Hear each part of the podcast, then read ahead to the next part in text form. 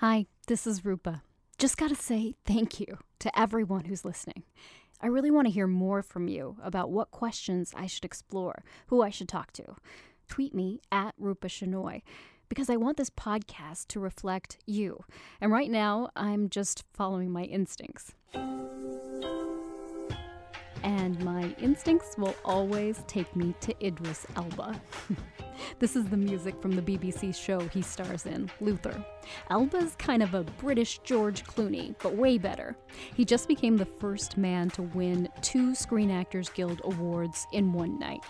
And a few days ago, Elba addressed the British Parliament.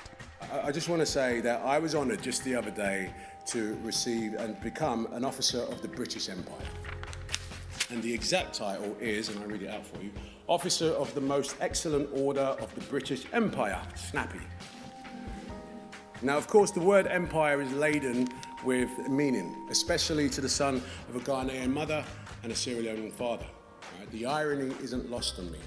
And that was his jumping off point for a half hour long speech about the lack of diversity in media. The Britain I come from is the most successful, diverse, multicultural country on the earth. But here's my point you wouldn't know it if you turned on the TV. I didn't see myself or my culture on TV, so I literally just stopped watching it. Instead, I decided to go and become TV. Elba explained to his largely white audience that the kids of immigrants without role models have to sort of make themselves up. I'm a product of my imagination. Made in Hackney, made in Newham, made in Dagenham, but Above all, I was made in my mind. A lot of kids of immigrants realize that they are a combination of elements no one's ever seen before, like a small Indian American woman who's a hard news reporter. I surprise people. That's not their fault. They just haven't met someone like me before. We can't help putting people in boxes. It's practically a national pastime. The funny thing, it's not good for the people locked in the boxes, and it's definitely not good for the people who decide what goes on the box. Elba, like many other actors of color, was passed over for this year's Oscars, but he still believes in change enough to work with the establishment. Four British broadcasters have agreed to collect diversity data on the people who make television and the people who are on television. Our broadcasting industry will be the first in the world to have hard data about the groups that are locked inside boxes. It shows us what the diversity policies actually work. Now, once we, we know that, we can actually benchmark progress. And that's what I'm asking for is actually, can we make some progress? I think a lot of people are doing what Elba's doing, attempting to help people identify stereotypes, understand their harm, move past them, and heal. This episode, we talked to four people who were doing that in very different ways. We'll spend the most time with Renee Gosline, an MIT assistant professor of marketing whose parents are from Trinidad and Tobago. I know that I'm not what people think of when they think of a professor. Maybe even my students will pass me right on by and not recognize me. I'm Rupa Shenoy, and this is Otherhood.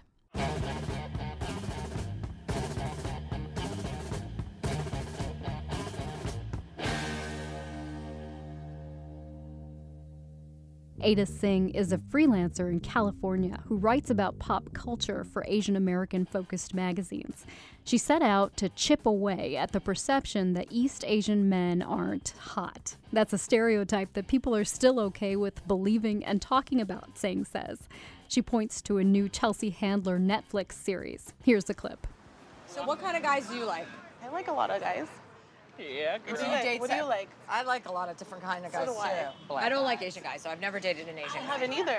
Nobody I actually does. met one like two weeks ago, and I was like shocked that I like thought he was attractive. Not in a bad way. I just I'm not really attracted to them. You know? No, I feel bad for Asian men because who is? This is Zeta. It's fine for her to be honest about it. Like she's attracted to who she's attracted to, but just the fact that that is just a punchline, it's still just a punchline, you know. Nobody takes issue with it. A lot of people probably agree with her, you know. So like, you know, it's still a thing. And it's a thing that Ada wanted to do something about. She decided to create a calendar featuring hot Asian men. You always see kind of like a guy at the beach coming out of the water, kind of like Daniel Craig and James Bond. Mm-hmm. I think from the beginning I was thinking, like, who can we get to do that? like, who can we get to come out of these like, do a really like hot, sexy photo shoot, but just have something a little bit off. so it's kind of a joke, but it's serious. Like, they look very hot, but it's clear that we're making fun of it a little bit. It took a while because I think in the beginning I was a little bit shyer about asking people if they wanted to take their shirt off. But guys were into it, Ada says. She got YouTube stars, actors, musicians to pose for the calendar. Ada's male editor didn't want to underwrite the project, so she did a Kickstarter. There's an extra joy in celebrating hot Asian American men because it feels like it's not just superficial. Not that it wouldn't be just as fun if it was superficial, but it does sort of feel like like no, this is there's something important about this. There's young Asian American men that are not that don't have role models that might think a certain way about themselves because it's completely fine for you know in the things that they watch on TV for people to make fun of them and just say like I'm not attracted to you and it's fine. Like we all think this, so let's laugh about it, you know? Ada's sold hundreds of the calendars, and not all of the people buying it are Asian. I definitely thought that I was probably creating it for a very specific small community. Like I thought I was speaking to other Asian American women, which was great, and I was really happy with that. But I think what I realized when we kickstarted it and I started interacting with a lot of people who are excited about it, a lot of young people who are fans of these men, was that it wasn't a specifically Asian audience. Like it was pretty diverse actually, and I think, you know, there's something like that to me. I find really positive because like there's these stereotypes that have been around forever, and I feel like seeing these young people kind of after these Asian American men, like these diverse young people, less together. Um, I feel like, to me, there's a little bit of hope that maybe these stereotypes are changing. But for now, many of those stereotypes persist. One place you can find them? The top rated American TV show, The Big Bang Theory, and its Indian character, Raj. Sheldon, are you busy? I've reconsidered your offer to let me work with you. For me. Yes, for you. I do, however, have a few conditions. First, at all times, I'm to be treated as a colleague and an equal. Second, my contributions shall be noted in all published materials. And third, you are never allowed to lecture me on Hinduism or my Indian culture. I'm impressed, Raj. Those are very cogent and reasonable conditions. Thank you. I reject them all. Then you leave me no choice. I accept the job. Even these stereotypes that seem benign can be harmful. That's what Jerry Park thinks. He's a sociology professor at Baylor University in Texas. He's trying to find out whether the Asian model minority myth actually works against other minority groups. I went to a predominantly African American high school in Philadelphia, mm-hmm. so I learned a lot through my classmates about the way they felt they were being treated by law enforcement, and I observed how teachers, who generally are quite fair or and, and uh, brilliant in their own rights, but gosh, it seemed like there was this sort of disproportional treatment towards the African American students, and then I'd hear white students talk about what their parents would tell them about, you know, why um, African Americans are not doing as well in society as as other groups, like those Asians, like you, Jerry. You know, so all of a sudden, I, I guess I'm sort of internalizing this experience that, wow, people keep seeing me as like different from other minorities. Maybe somewhere in the back of my mind, I've always wanted to know if there's a way to figure out whether or not that's actually pervasive, not just uh, this small community within Philadelphia, but yeah, is it true around the country? And if so, what are its implications? Jerry did a study I saw written up recently in The Atlantic. It took the responses from roughly 900 students at seven top colleges, including Princeton, Northwestern, Rice, and Berkeley. They were asked to rate individual racial groups on a scale of 1 to 10 for characteristics like intelligence and hard work. Jerry found white students who believe the stereotype of Asian Americans as the model minority tend to judge other minority groups in comparison. It's a positive stereotype that has some pretty significant negative outcomes. Was there any mechanism for them to say, like, question the premise of the questions? That they would be able to rate an entire group? No, and apparently, uh, at least for these students, and I guess this seems to happen over and over again in, in all kinds of studies. If you just simply ask the question out there, people will answer. You, you sort of hope that you you won't find that these stereotypes actually work, because if they do, that means we're kind of stuck with this unless we can find some kind of intervention early on in the next generation's life. Oh, you think so? Because that's the that's the argument I get back a lot, which is, you know, it's just a matter of time. There's still immigration happening to this country. We're going to get more and more diverse. We're going to look like the world, and we will slowly adjust. It's just, you know, how the country works as it acclimates to waves of immigration, and we just need to be, you know, patient. This is just natural. Yeah, patient, yes, but deliberate about educating the next generation about stereotypes and minimizing them as much as possible.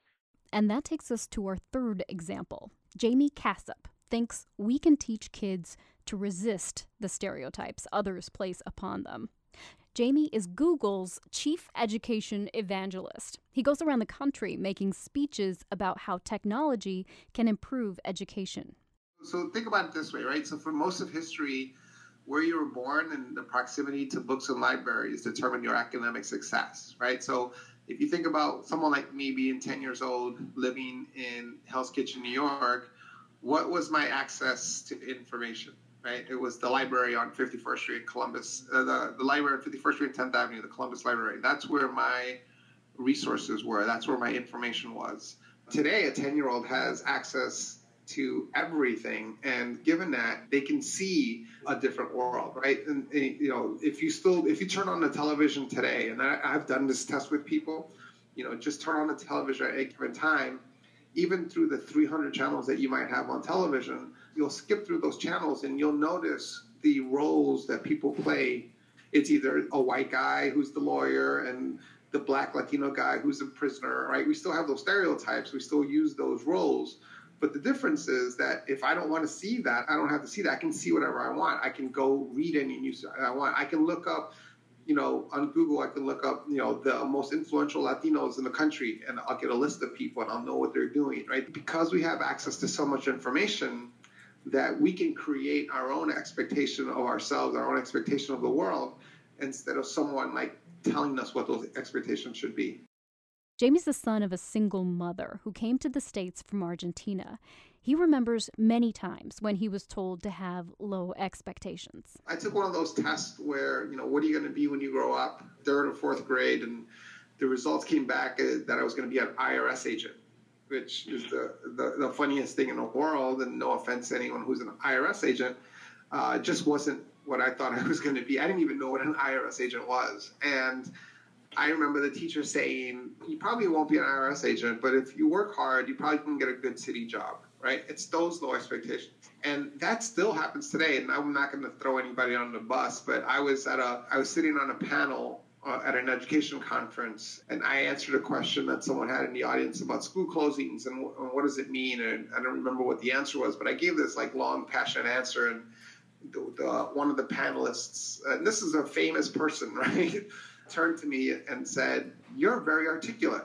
And then, you know, my thought in my head was, "What did you think I was going to sound like?" Right? Like, you know, so so it's still there. That you know, that's what I talk about when I talk about low expectations. It's the societal expectations and stereotypes that we have about what people's roles should be. As a young professional, Jamie learned how he wanted to deal with stereotypes. I was at Accenture and I didn't even realize I was doing it, but I was dressing the way I thought I was supposed to be dressing. And I was wearing khakis and penny loafers and, and a button down blue shirt. I had short hair and it was parted to the side. And I didn't realize what I was trying to do. And what I was trying to do was fit in. And I remember being completely uncomfortable in the way I was dressed and what I looked like. And I just didn't feel comfortable. I didn't feel like me. And then I just decided, I think I was 25, and I just, you know, back to stubbornness, decided that I'm just going to be me and, you know, like write this out and see where it goes. And then so I started wearing, you know, what I like, right? Which was more, I, I still stayed within the dress code, but instead of wearing the blue button down shirts, I wore purple shirts or I wore yellow shirts or I wore, you know, more Latino type of shirts. And every once in a while, someone would give me comments like, you know, I'd wear a purple shirt and somebody would say, hey, what do you think? We're in a club, right? Like you would get those comments all the time. So I kind of ignored that. And what's interesting about dress codes is, is again, where we have to ask ourselves as a society, like, where do they come from, right? Like, where do the HR dress policies come from? So I'm in the middle of writing an article that I want to release soon about dress codes. When an HR policy person sits down and says everyone has to wear shoes and they have to wear slacks and they have to wear a button down shirt, like, why? Where does that come from? And why do you get to pick and choose what that business dress looks like? And and when you start digging into it, you start realizing that you're potentially you're causing bias again because you get some kid who's growing up in, in South Harlem or growing up in, in South Texas or growing up wherever who has never seen anyone in khakis and a button down shirt, right? Why can't they show up the way they're comfortable, right? So I'm trying to bring light to that issue as well because I think that the whole, you know, we try to get people, we want people to come into our companies and into our organizations. We want them to be who they are but you know that we at the same time turn around and tell them how they can dress and, and, and what they can look like. And i think that that's the mistake. Was there a point when you felt the change from being an outsider to being an insider? Do you feel like an insider now? That's a great question. I feel like i'm an outsider because i don't run into a lot of people that share my background or my experiences that i can relate to right and that's a problem in the world that we live in because we tend to hire people who are like us. And so for me, I think lots of us will tell you that we've been able to balance a world where we can live inside the world that we live in, but also still be an outsider.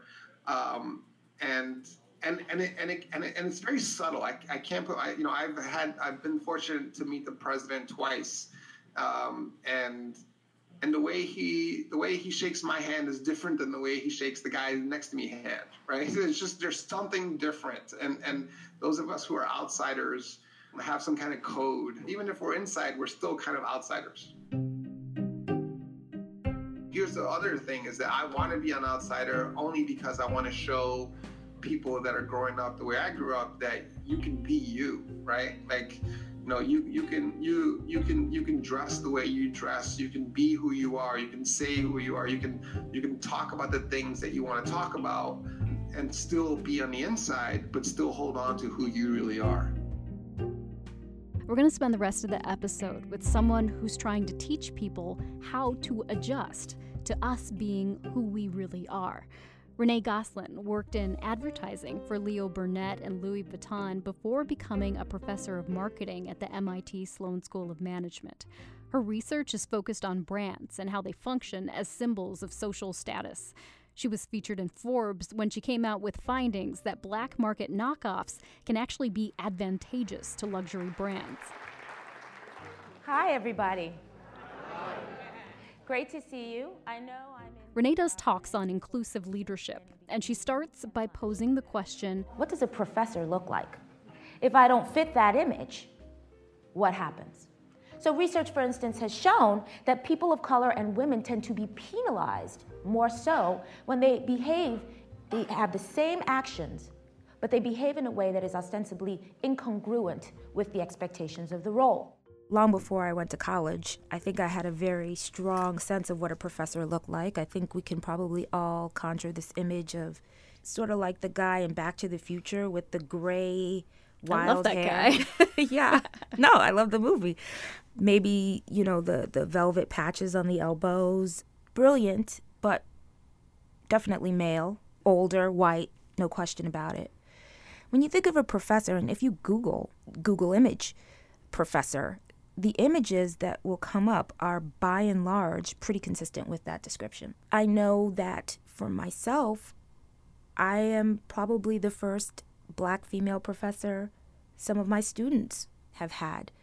And I know that I'm not what people think of when they think of a professor. Certainly, I've had my experiences where I've been you know, setting up for class, and the audio-visual person who happened to be a white male who was helping me set up was approached as the professor, not me. And I've had instances where I've been asked, you know, what year are you? And I take it as a compliment, certainly. I, I imagine that means I look perhaps younger than anticipated. And depending on how I'm dressed, what I find that's interesting if I come to campus even, on days when I teach, I certainly am in a, you know, a suit and I'm dressed that way, but on days where I don't teach, I'm dressed down a little bit more and maybe my hair is in a pony, I don't know, depending on whether it's a curl friendly day or not. And I notice that just even my dress will change dramatically the way I'm received. Where people who, even maybe even my students, will pass me right on by and not recognize me in the cafeteria, let's say, or something like that. So, who, who does a professor look like? What does a professor look like? And when people see my image, I don't think that that's what comes to mind, but perhaps if we can change those associations, two things can start to happen. One is we'll get more and more people who ostensibly don't look like professors thinking, you know what, I could be a professor. For people like myself who are on the faculty at places to feel like, okay, I do belong here. This is right. And it's okay that I'm here and I, I belong here because that's a big part of every day feeling like, you know, I can do this and I can perform. Why do you do these talks? What do you hope comes out of them? A lot of people may feel nervous about saying the wrong thing. And I can understand why. You don't want to offend, and it, sometimes it's just easier to avoid than to engage and potentially offend.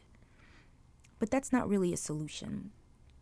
So, what I try to do is be very open and honest, while of course being respectful, so that people feel comfortable asking questions and raising the topics. And it's okay because I'm inviting them to do it, right? Which is very different than if I'm out to dinner and someone who doesn't know me approaches me and says, Can you tell me why black people feel a certain way? it's, you know, I didn't uh, take on the role of the, the speaker of the, the community, as it were. But in this case, if you can cultivate uh, an atmosphere that's characterized by trust, you'd be amazed by how people can sort of open up. Was there ever a time when all of this frustrated you? Because you sound like supremely mature from the time that you were very young. And, and thinking through all of this quite clearly, but to come to this rational end, I would have started out at a place where I was frustrated or angry or something like that. Oh, yes, absolutely. if you'd known me in college, the fact that I'm married to a white man, you've been like, really? Because I think my I, I, was reacting to a lot of experiences that I had in high school. So where I grew up in Brooklyn, there was a lot of strife. This was during the crack epidemic.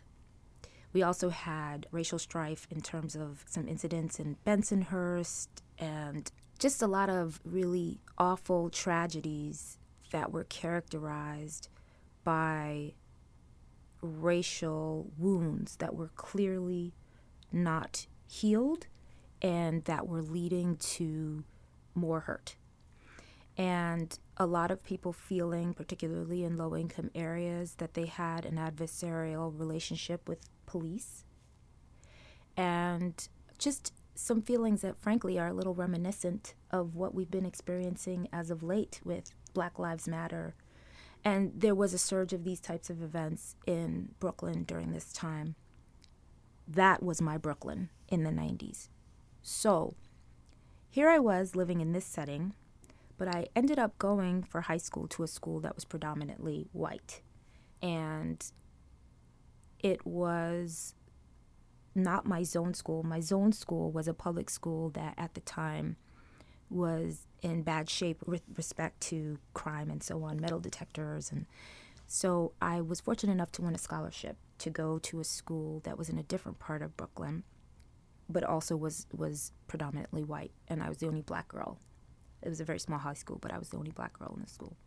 That experience was rough from a racial standpoint because not only was it against this backdrop that was just volatile and awful and the crime, but also there was no real black history or multicultural teaching to speak of. Um, I remember there was one day, we had one day that was like during Black History Month. We had, all right, here's our Black History Day. It was one class on that one day in Black History Month. And I remember certain things that have made indelible marks on me. And, you know, these are kids, so kids will say whatever kids say, but things like, why don't we have White History Month? And um, my parents came over here from XYZ European country and they're doing well. What's wrong with black people? And things like that. And being very, very frustrated, angry, because I didn't have the right answers. So here I am knowing that I have hardworking, good parents, uh, a good family, and I know many people like this. And yet, for all intents and purposes, people feel like people like me are just bad. And they feel free to speak about it in school, and moreover, to ask me to explain. And I was unable to answer intelligently, except to say something like, racism, you know, which is like, okay. Not exactly the most eloquent response, but I didn't have really the tools. And so got to college and started to really dig more deeply into sociology and a lot of kind of understanding of how we got to where we are. And it was really important to me to to be able to answer some of these questions from high school it's almost like I couldn't move forward until I got a sense of that what was going on there because it was bugging me so badly. And I knew that it wasn't because immigrants or black people are just inferior. Um, and so it took me a long time to answer those questions and to be at peace with the fact that just like I didn't have the answers to those questions, they didn't have the answers to those questions because nobody was teaching us those answers. When you are challenged, your very merits are challenged and questioned, and you can't defend yourself. It can be debilitating. And so, being able to learn more for me was a way of saying, I'm no longer frustrated and therefore angry. I'm now able to speak more intelligently to this. And whether you're willing to learn or to accept is on you. But whether I'm willing to let that frustrate me is on me. And I am not willing to do that. And I'm, I'm I want to speak intelligently to what I know to be real. So that's how I got to where I am. And to this day, like even in my, you know, my class is not about diversity or inclusivity. I teach behavioral science to future leaders. But you better believe that within that, I try and make sure that different perspectives are heard, different protagonists in the different cases that we use, and that we talk about how different perspectives and the implications of inclusivity for performance. That's my way of alleviating, I would say, the frustration that I felt when I was, you know, a junior in high school, let's say, and just wanted to say it's more complicated than that. Do you tell your students about your background? My students in my class know that I'm Trinidadian. My parents come to visit, and so they meet them. And what I've noticed is when I meet, whether people are Trinidadian or not, I meet other children of immigrants, there is definitely a bond. Because I think you develop this really interesting skill set that proves to be beneficial over time, which is you serve as sort of an informal diplomat in your own home. You learn how to translate, be a sort of cultural attaché, and translate your family's culture to other to Americans and vice versa. So it develops in you this really interesting skill of being able to engage in perspective taking at a very young age and understand okay, how can I communicate this in a way that bridges? Or how can I bring these thoughts and these ideas and this culture to a different audience to maximize connections? Obviously, I didn't think about it that way at the time. Mm-hmm. I was just thinking, how do I translate my parents' accent so that Americans can understand what they're saying? Or how do I explain what this song is, is trying to convey or what carnival is? Um, or even the racial code in Trinidad, which is far more complex than it is here in the United States. But that has really, really served me well. And I think that it, through my through my experiences, I've noticed that other children of immigrants have developed that same skill set too. Did, was it Harvard? Did you go to Harvard? I did for undergraduate and graduate studies. That that kind of must have been a, like a shock, right? After growing up amongst a lot of your own people. Oh yeah, oh it was very much a culture shock. I um I'm the first person in my family to have the opportunity to go to college because my parents uh, came to the States and were focused on making a life for us. Um, and so I grew up with my grandma, grandpa, I mean, the very traditional kind of, you know, everyone under one roof, three generations um, living under one roof, and my two brothers. And education was always put forth to me as being essential um, to opening up opportunity, uh, to really developing yourself. And and my parents drilled that into my head much to my chagrin. Growing up when on the weekends rather than go to the library i wanted to kind of go to the mall. But when you don't get an allowance why are you at the mall anyway? Um, but i digress. I'm not bitter. Um, and i will say it was self-centered right like my being able to come home and say to my parents well this is how we do it in america was totally my way of hoping that I would get kind of more freedom, right? I mean, girls get to date boys in America. Or, um, you know, you get your own phone line in America.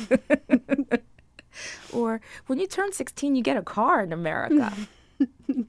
and um, so that didn't, none of those things um, flew, by the way, with my parents. So when I got to Harvard, first of all, I didn't even want to apply to Harvard because I thought there's no way that I would get in my grandmother came to this country and she worked as a domestic. And she was the first one who came and brought my dad over, and then my mom, and, and of course, I came along after.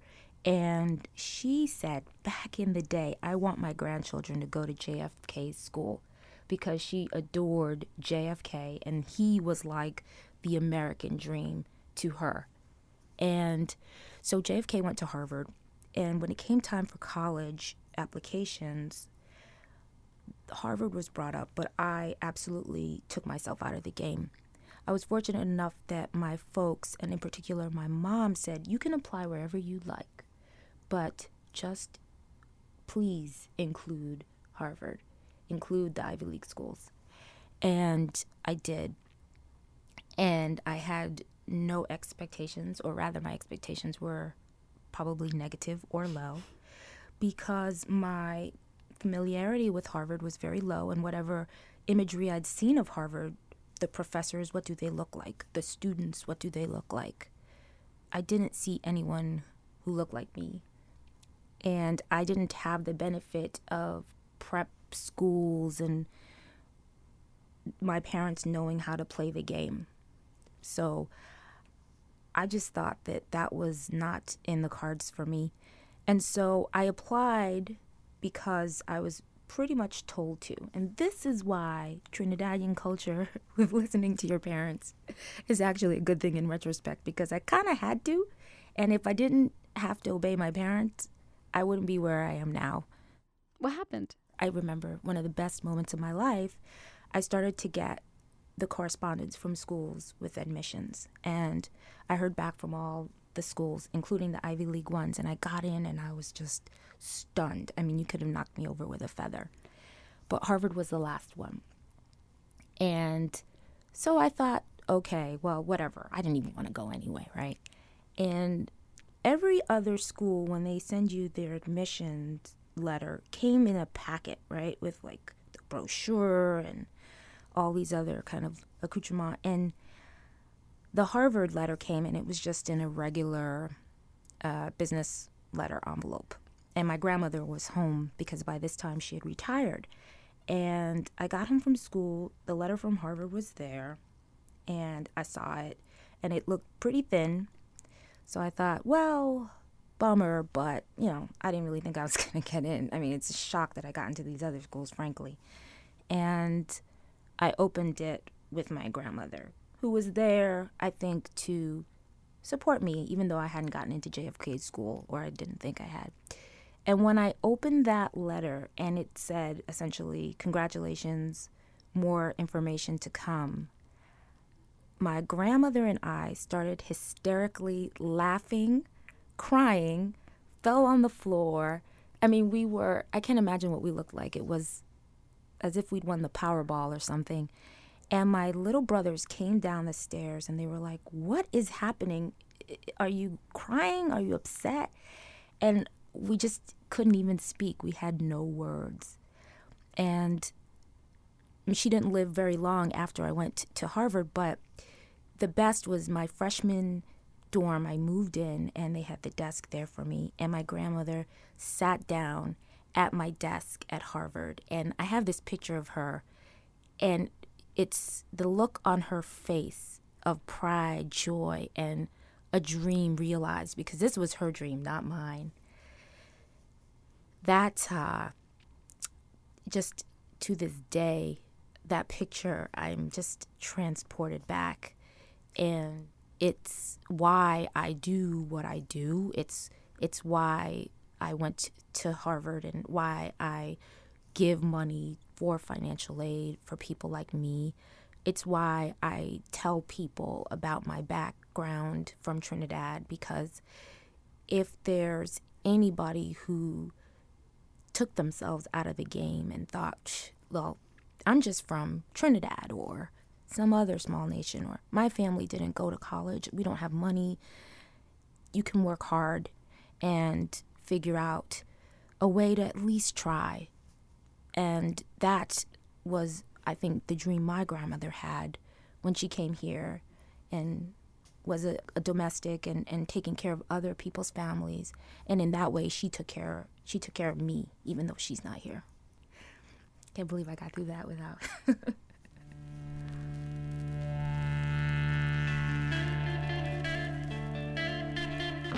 That's it. Until next time. But before I go, I just want to say again, thank you so much for listening, for your messages and your tweets. Please tell me more about you and what you want to hear. Tweet me at Rupa Shenoy. If you're listening to this podcast, you're part of the community. You don't have to be the kid of immigrants or a person of color. As one listener wisely wrote, we need this. And by we, I mean this whole country. I'm Rupa Shenoy, and this has been Otherhood.